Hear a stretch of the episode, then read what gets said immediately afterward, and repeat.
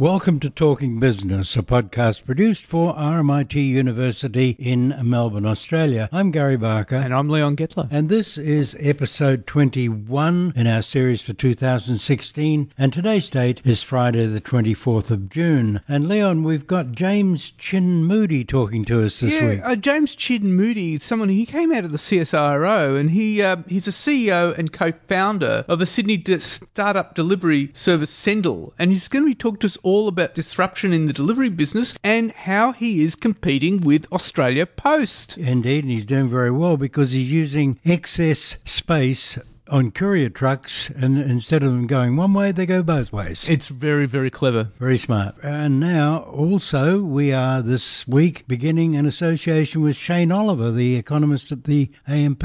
Shane Oliver is the chief economist at the AMP, so he comes on board, and we have got a terrific stable of economists now on Talking Business. We've got Saul Eslake, Sinclair Davidson, Nicholas Gruen, Stephen Koulis. I mean, really good. I mean, I don't know any other media outlet in the world that has such a uh, stable of, anal- of economists. And Shane Oliver joining it just makes it stronger. That's right. And he's going to be talking to us all about where he sees interest rates tracking, and he thinks they're actually going to go down as low as 1.25%. That's great if you're a retiree. So now let's have a chat to James Chin Moody. James Chin Moody, you have founded a company called Sendle, which looks very much as though you're attacking Australia Post head on with small business deliveries. Tell us how it works, uh, who you're associated with, and what was the genesis of the idea? Well, well Sendle is a company. What we do is we unlock big business logistics and make it available to small business. And by doing that, we can now deliver parcels cheaper, door to door, than you can if you line up at the post office. And the really fascinating thing about this business is that we, we were actually our own first customer. Um, we started off not doing parcel logistics at all, but actually a marketplace where people could give things to one another. But the thing that giving needed um, and that that marketplace needed was a really simple, easy, flat national rate and, and everything tracked way of sending parcels. And, and it was from that that Sendle was born. So tell me, I mean, how does it work? I mean, I believe uh, you're like Airbnb that doesn't have hotel rooms or Uber that doesn't have cars. You don't have you don't have uh, any vans. Well, well, that was the thing. We, we had to find a way of delivering parcels for ourselves, but um, doing it in a really cheap way um, we knew that we had to be able to send 25 kilograms anywhere in the same capital city for under $10. So we looked around and we said, where is there idle capacity in their courier networks and where can we find the ability to do this? And it turned out, and this is really interesting, that thanks to the wonderful world of e commerce, we're getting a lot of stuff being delivered to ourselves at the moment, right? Lots of stuff ends up going from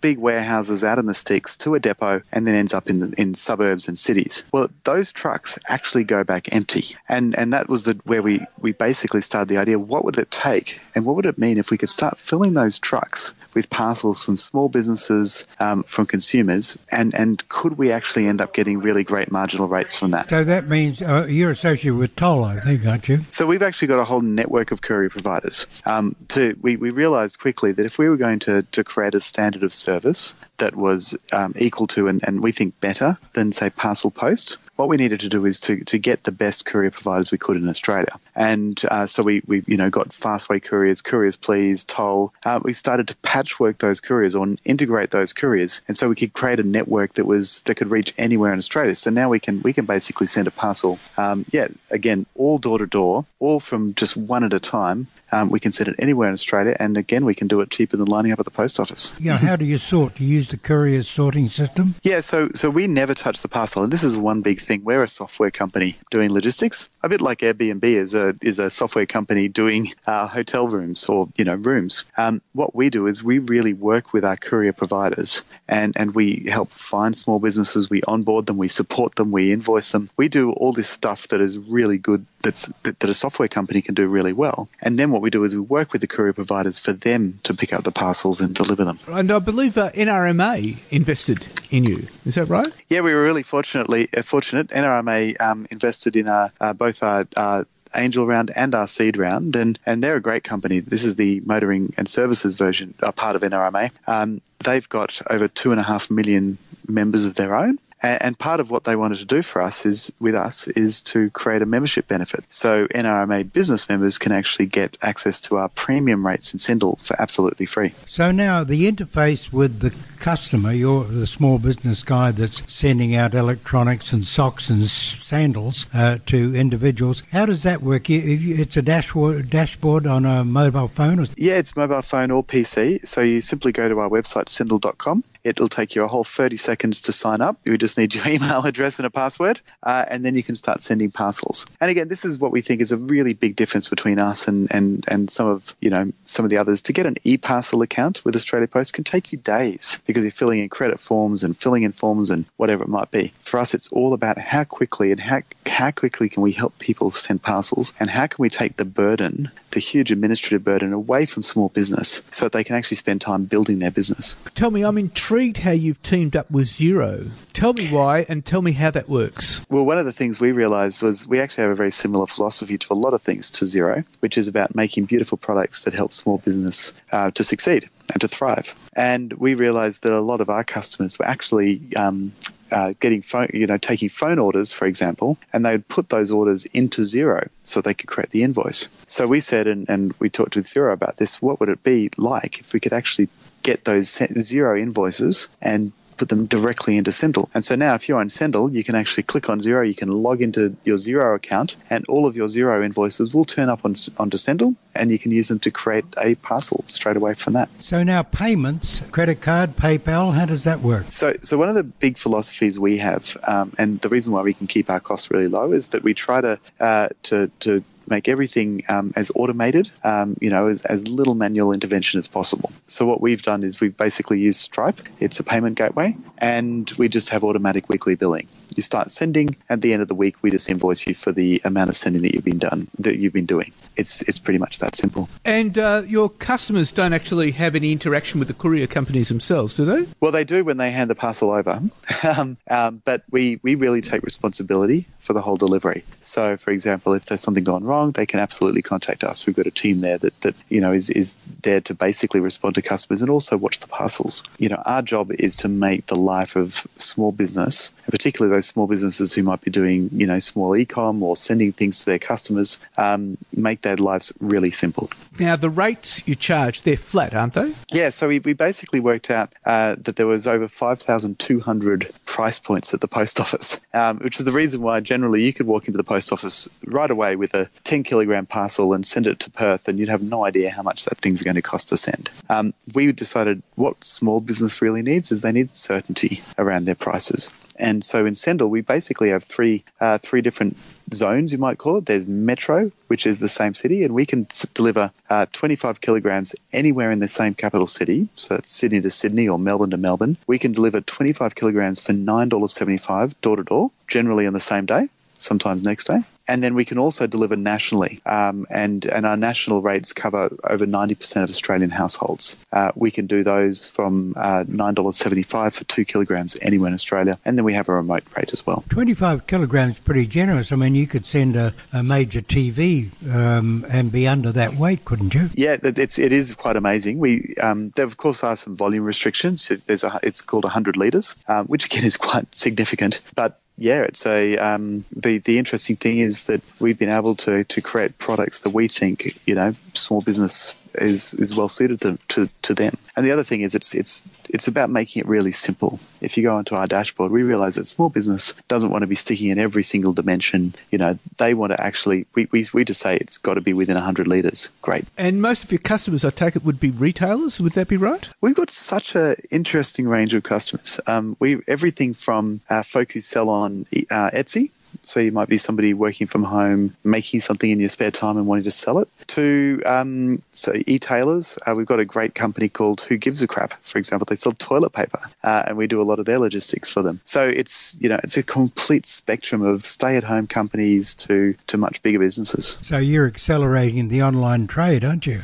Well, we absolutely see that that's a, a, huge opportunity. You know, effectively, what's happening in the online world at the moment is is a lot of the spend that was previously on bricks and mortar, on you know off, uh, shops, is you can actually take what you were previously going to invest in that, and instead you can invest that in logistics.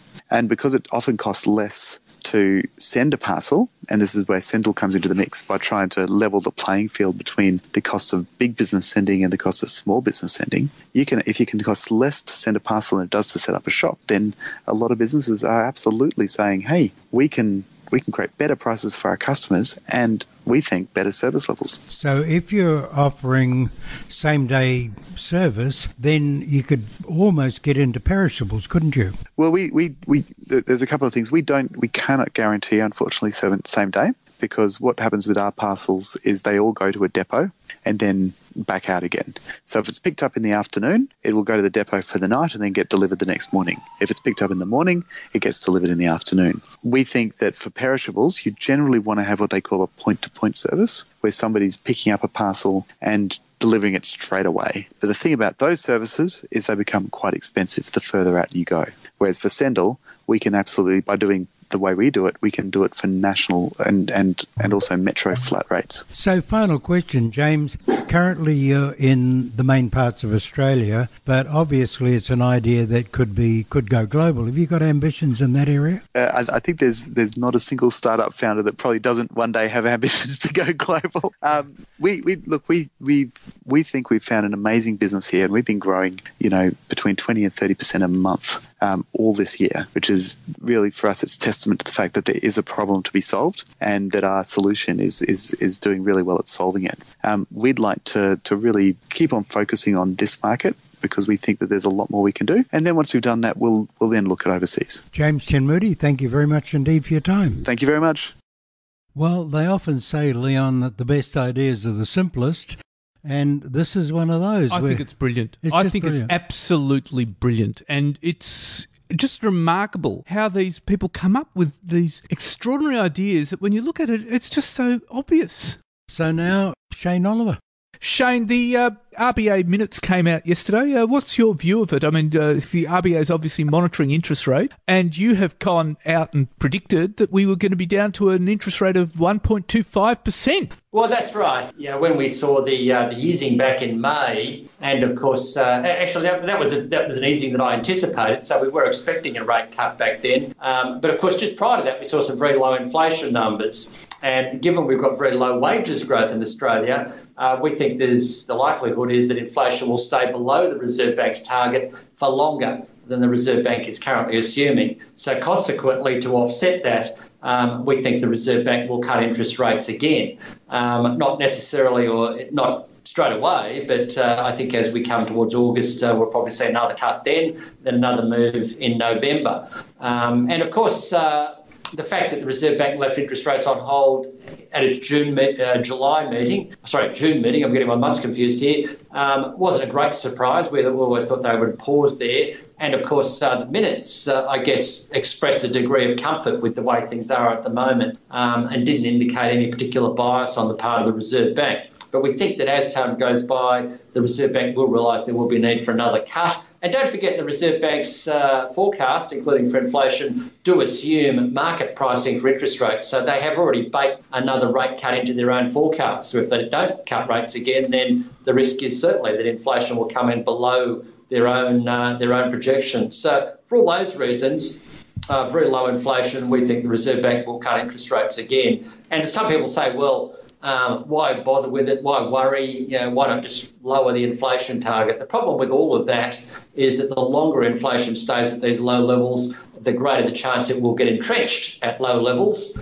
um, as we've seen in many other countries around the world. You know, companies will say, well, we're not going to budget for 2.5% wages growth next year. We'll just budget for 1.5% wages growth next year, and that's what we'll pay our workers. And when you see that happening, obviously inflationary expectations will move down and so too will the inflation rate generally, and we'll lock in a much lower rate. And the last thing you want to do in this environment is to lock in a rate of inflation which is dangerous, dangerously close to deflation. So I think for all those reasons, there is a good reason for the Reserve Bank to, to continue cutting interest rates. Do you see uh, the prospect of inflation rising again? Wages are very low, and it doesn't look to be rising anytime soon.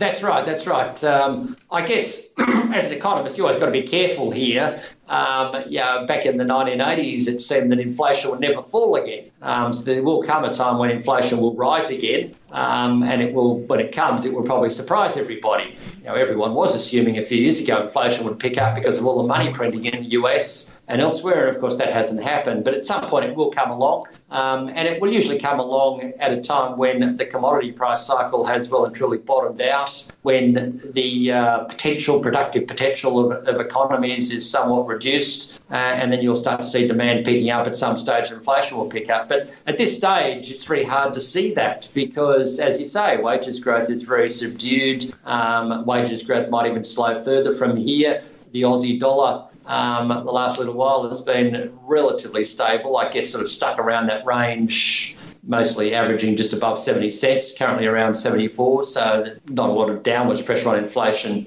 um, or sorry, upwards pressure on inflation from the exchange rate at the moment. Um, and of course, commodity prices globally are still low. They may have stopped falling, but they're still low. So, and you've got spare capacity around the world and in Australia. So, all of those things suggest that, from a cyclical perspective, we're still at a point where inflation will remain low one of the interesting things reading about the Fed and uh, Janet Yellen yesterday gave gave evidence to the Senate Banking Committee is that the Fed seems to have a lot of trouble now lifting interest rates from the mm. low level it's at. And uh, Janet Yellen's testimony to the Senate Banking Committee yesterday was indicating don't in- expect a rate rise in uh, July, and in fact, September's no sure bet either. Now, I would imagine that once interest rates are very low, it would be very difficult for a central bank to start rising them, raising them again. Yes, and that's what seems to be happening here. That uh, it's almost as if the US, uh, that investment markets have sort of uh, got used to low interest rates, and uh, any uh, any thought or reality that that might change causes a huge upset. So to some degree, those low rates seem to have become entrenched, and she has had trouble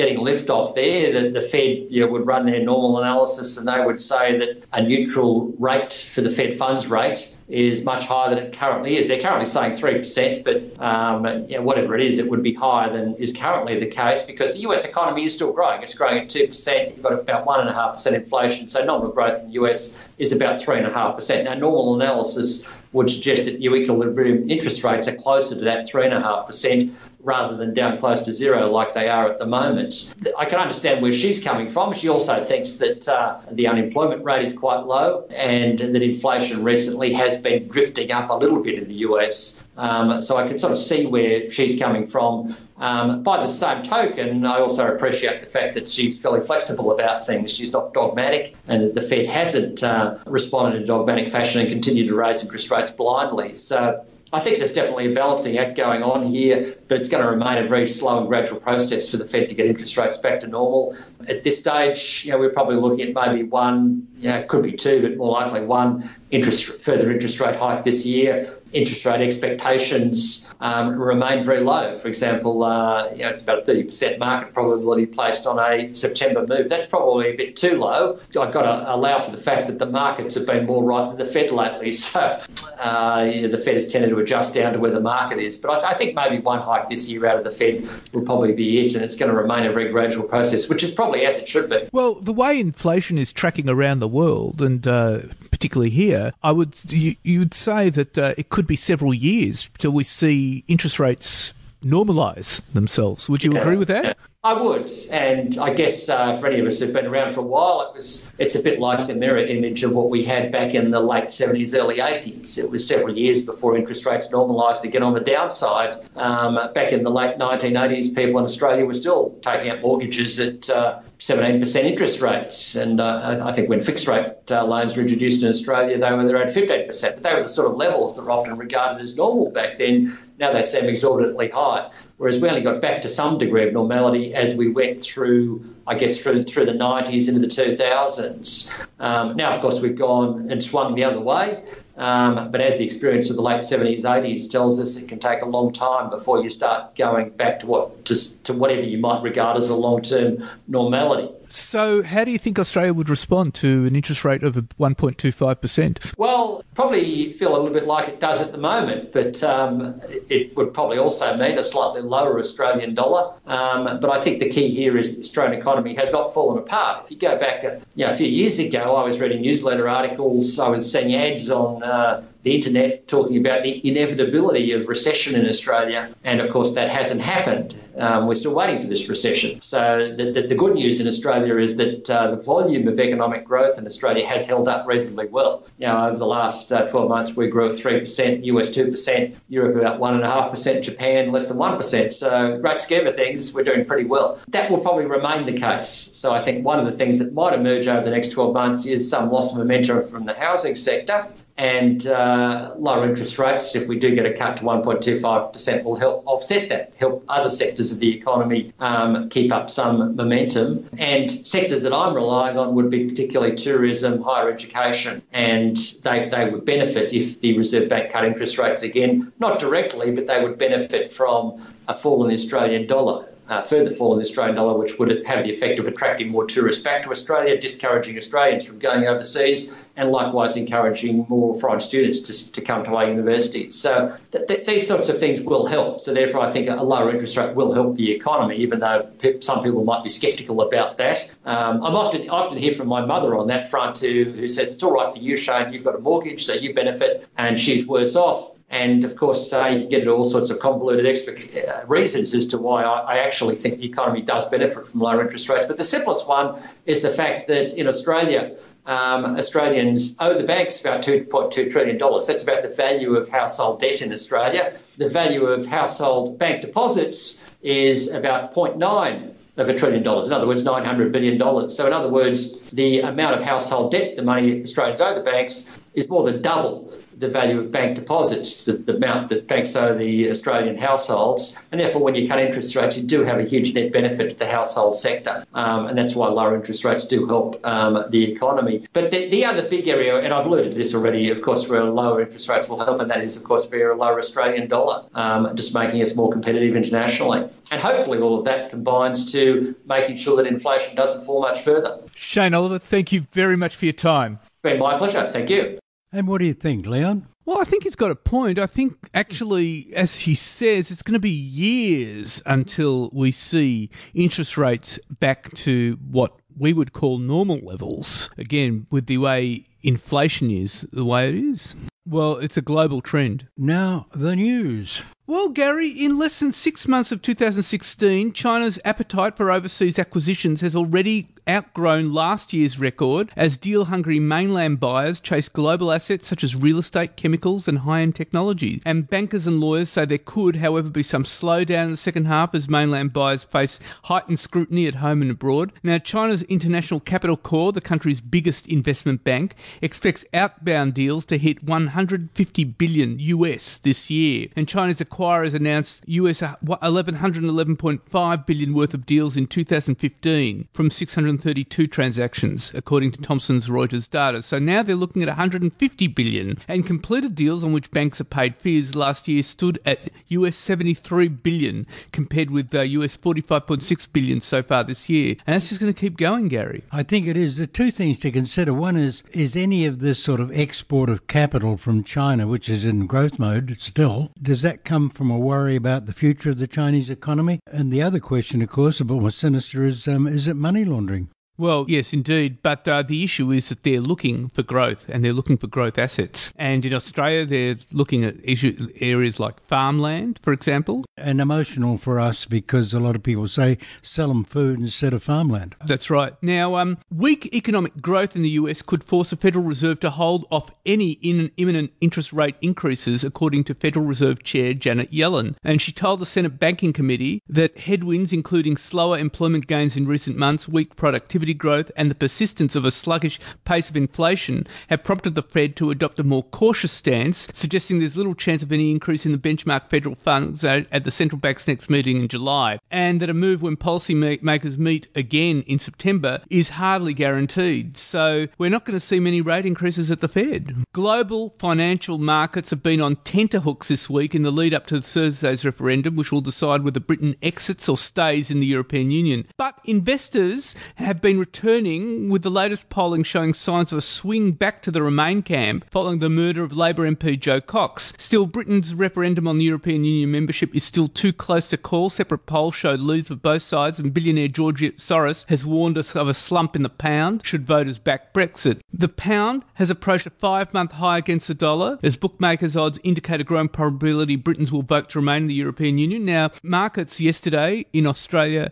and the US were pretty flat as because investors weren't taking any risks ahead of the vote. In London, the FTSE 100, the blue the blue chip index rose 1.2% and the pound was up another 0.5%. So that would indicate that investors expect Britons will vote to stay in the EU. I might also add that the betting market, there's been a 17 point swing towards the Remain camp in the last few days. Odds checkers, the odds checker assessed all the bookies' odds, and they came out with a 79% chance of the Brits staying in the EU. I would say all, all, of that, Gary, is the point is though is that the Brits are going to the polls a divided nation, and they will stay divided. I don't care if they vote to stay in the EU. There's, still going to be an issue because because because the issue has not been about economics because you've got everyone from the IMF, the OECD, the Bank of England, Treasury Secretary, US Treasury Secretary Joseph Lew. Everyone is saying Brexit can cause a disaster. People like George Soros, people like uh, Richard Branson are warning against it. So it's not about economics, it's all about immigration. Immigration and also interference with what is seen by older people as British rights to be British. That's right.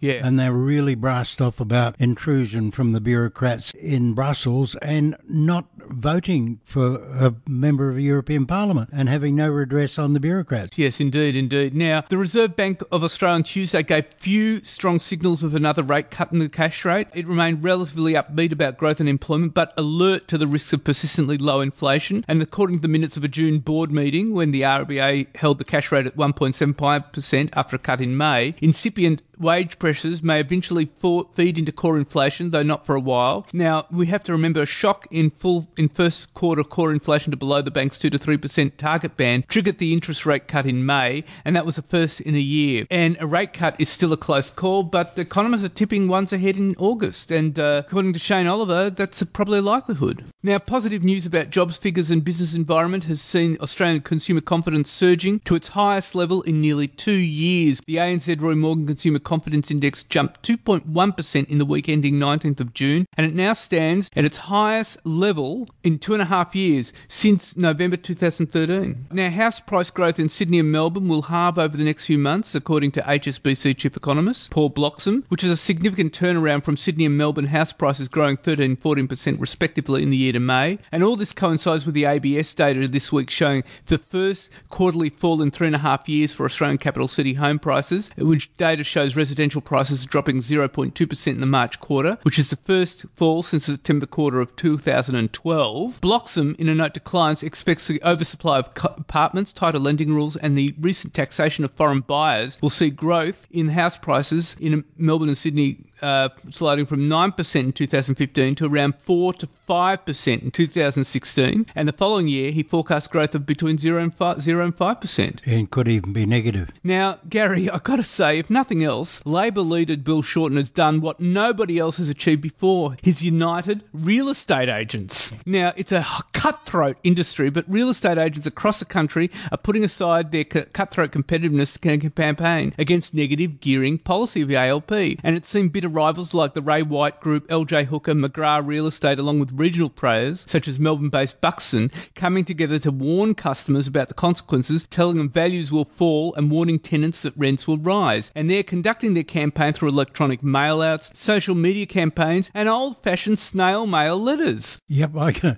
I've got several in my letterbox. And all of this coincides with a campaign launched by the Property Council of Australia, which has compiled lists of negatively geared voters in the 10 most marginal coalition and Labor held seats. Just adding complication to an already complicated election. According to the Commonwealth Bank Business Sales Indicator, economy wide spending is falling. Weaker spending across government and business sectors, including the big retail store segment fell by 0.1% in May, while annual growth slowed from 4.9% to 4.1%. Now, the BSI has now fallen well below the 7 to 7.6% growth rate seen in the six months to November last year, and it shows that spending fell in the two biggest states, worryingly enough, New South Wales and Victoria, which had sales of 2.5% below from a year ago. It also reveals that six of the 19 industry sectors contra- contracted, including retail stores, airlines, automobiles and vehicles, and business services. Uh, yes, what people are estimating something like 50,000 jobs at risk in the next two years, which is a real worry. The merger of Australia's two most militant unions could be torpedoed after the coalition proposed new laws subjecting union amalgamations to a tough public interest risk test. And ahead of the proposed merger of the Construction, Forestry, Mining and Energy Union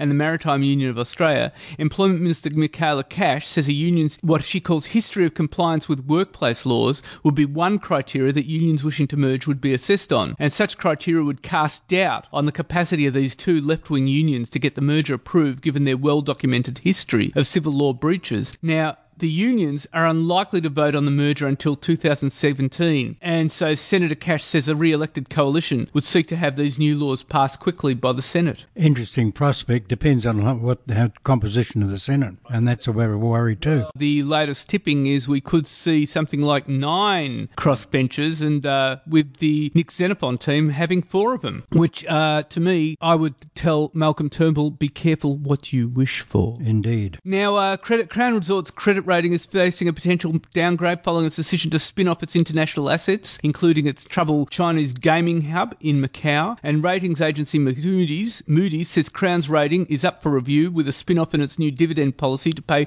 100% of normalised net profit after tax. Now, Moody's is also looking at Crown's plans to explore a potential float of a 49% stake in a property trust that would include Crown's own Australian hotels, but excluding Crown Towers Melbourne, with Crown retaining a 51% interest and Crown would no longer receive dividend payments from the spun off Melco Crown Entertainment in Macau. And it says the proposed demerger materially reduces Crown's asset base. Now, APN is exiting the Australian newspaper industry, selling off its regional publishing operations to Rupert Murdoch's News Corp for 36.6 million. And the deal offloads 12 daily newspapers, 60 community papers, and more than 30 regional websites to, in APN's regional Queensland and Northern New South Wales portfolio. And the deal, which still has to be approved by the Australian Competition Competition Consumer Commission, Foreign Investment Review Board, and of course APN shareholders, comes less than a week after 99.87% of APN shareholders voted to split off the company's New Zealand business to allow APN's drone operations to focus on its radio and outdoor advertising assets. And that business, NZME, will list separately on the New Zealand Stock Exchange as the first step to merging with the New Zealand operations of Fairfax Media, which is also offloading its New Zealand business. Yeah. And so News Corp already has a 14.9% stake in APN And that deal allows APN to focus on the lucrative radio and outdoor advertising market. Now, Metcash has recorded a $216.5 million net profit after last year posting a 384.2 million. And with the group Black in the Black, the supermarket group has announced it will rec- recommence dividends in 2017, but underlying earnings crashed 7.4% because of all that discounting to 700, 275.4 million. And that sent Metcash shares crashing Still, underlying profit for Metcash rose 2.7% to 178.3 million, and group revenues were up 1.3% to 13.5 billion. Wholesale sales in the key food and grocery division rose 0.5% to 29.26 billion. And at the same time, same-store sales in IGA rose 1.4%, posting the fourth consecutive quarter of positive growth. But then, you know, with all the discounting, it's it's hurting Metcash's bottom line. Interestingly enough, Coles is now trialing online stores in Richmond.